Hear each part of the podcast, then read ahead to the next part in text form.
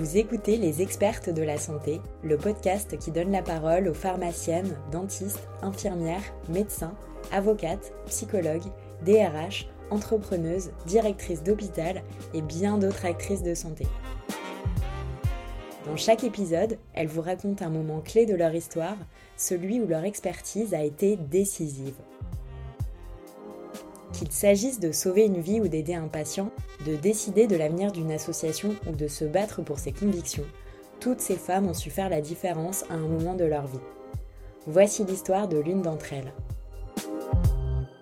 Je m'appelle Isabelle Luette, je suis directrice d'une association créée par et pour des femmes qui ont eu un cancer qui s'appelle l'association Aujourd'hui, je vais vous raconter comment j'ai contribué à la très nette amélioration de l'accès à l'emprunt des personnes touchées par, par un cancer en 2015-2016, puis plus récemment fin 2021, début 2022, à l'occasion de l'examen de textes de loi au Parlement. Ce qu'il faut savoir, c'est que les personnes qui sont guéries d'un cancer éprouvent de très grosses difficultés à accéder à l'emprunt, soit pour acheter une résidence principale ou encore faire un prêt professionnel pour créer ou développer une entreprise. C'est un véritable parcours du combattant, alors même que ces personnes sont considérées comme guéries. Votre médecin vous dit, bah voilà, madame, vos traitements sont terminés, vous êtes guérie, vous pouvez reprendre une vie normale et puis bien vous vous tournez vers votre banque pour vous projeter dans l'avenir en achetant par exemple votre logement. Et là, ben, la, banque exige que vous souscriviez une assurance en garantie de votre prêt. Et c'est là que le parcours du combattant commence, puisque vous demande de déclarer en fait vos, problèmes de santé et notamment donc votre cancer passé. Et donc, bah, dans certains cas, vous n'avez tout simplement pas accès à l'assurance et donc pas au prêt. Dans d'autres, vous avez des exclusions de garantie. Par exemple, on vous assure, mais si vous avez un nouveau cancer, bah, on ne vous couvre pas. Donc, vous payez une assurance finalement pour ne pas être vraiment assuré.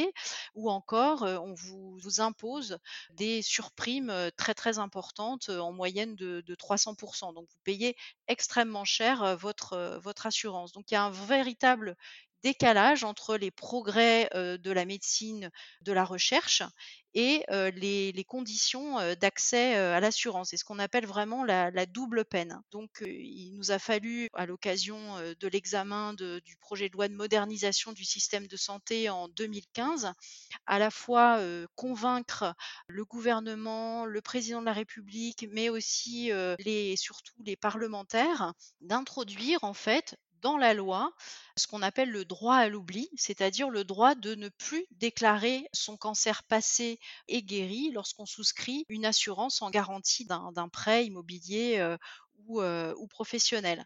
Et donc, bah, je, pouvez bien imaginer que face à nous euh, et face à moi, donc nous avions le lobby très puissant du secteur de la banque et de l'assurance qui, de fait, n'a pas vraiment intérêt à ce que les choses évoluent.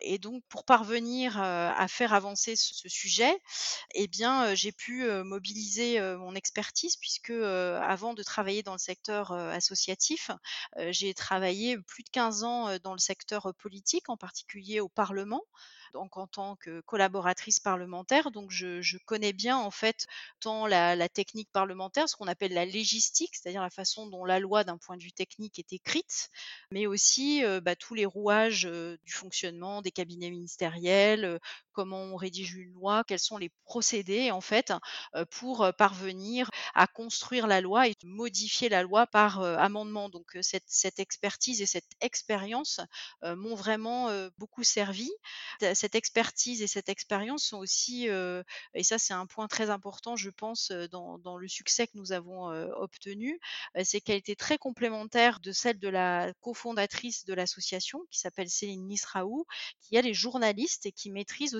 parfaitement tous les codes du monde médiatique et qui dispose aussi d'un très bon réseau de journalistes. Il y a, aussi un, élément très important en fait pour arriver à, finalement à convaincre tous ces acteurs face à des lobbies très puissants, c'est le fait que bah, quand on est une association comme Rose Up, une association de, patients, on est au contact quotidien en fait avec des personnes qui sont en difficulté. Hein. On n'a pas inventé du tout ce, problème. Il est vraiment issu de, nombreux témoignages de femmes mais aussi d'hommes qui, se sont tournés vers l'association.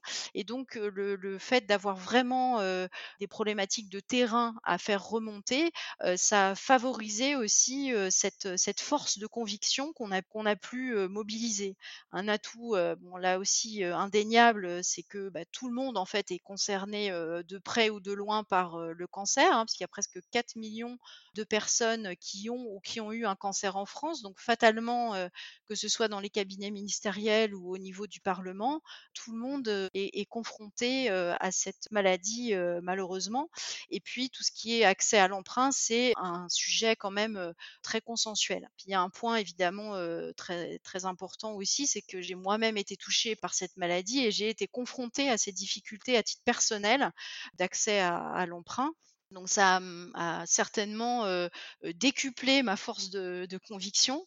à titre d'illustration, Céline, la, cofondatrice, et, moi-même, nous avons été auditionnés devant un parterre d'acteurs du secteur de la banque et de l'assurance, et on, a appris qu'ils nous surnommaient en fait les punaises Rose Up au niveau de, la Fédération française de l'assurance.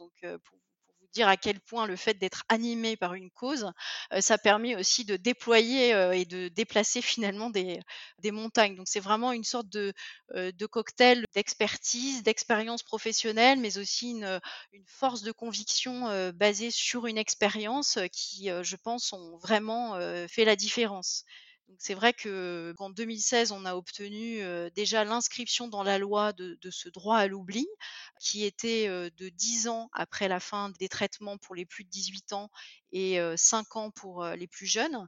Et puis plus récemment, on a permis aussi de, franchir une nouvelle étape en réduisant ce délai d'accès au droit à l'oubli à 5 ans pour tous et en contribuant aussi très largement, purement et simplement à supprimer le questionnaire médical dans certaines conditions.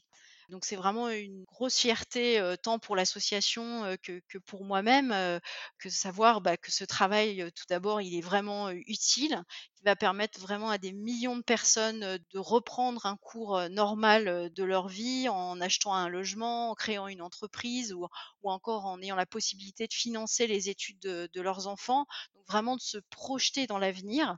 Et ça, c'est c'est vraiment très très fort. Je reçois des témoignages assez réguliers. Donc c'est vraiment une, très grande fierté, une grande, grande satisfaction. Et puis surtout, ce qu'on sait, c'est que en, introduisant ces, de telles dispositions dans la loi pour les personnes touchées par le cancer, ben, on a aussi permis récemment d'ouvrir la porte pour d'autres personnes touchées par d'autres types de pathologies, comme par exemple l'hépatite C.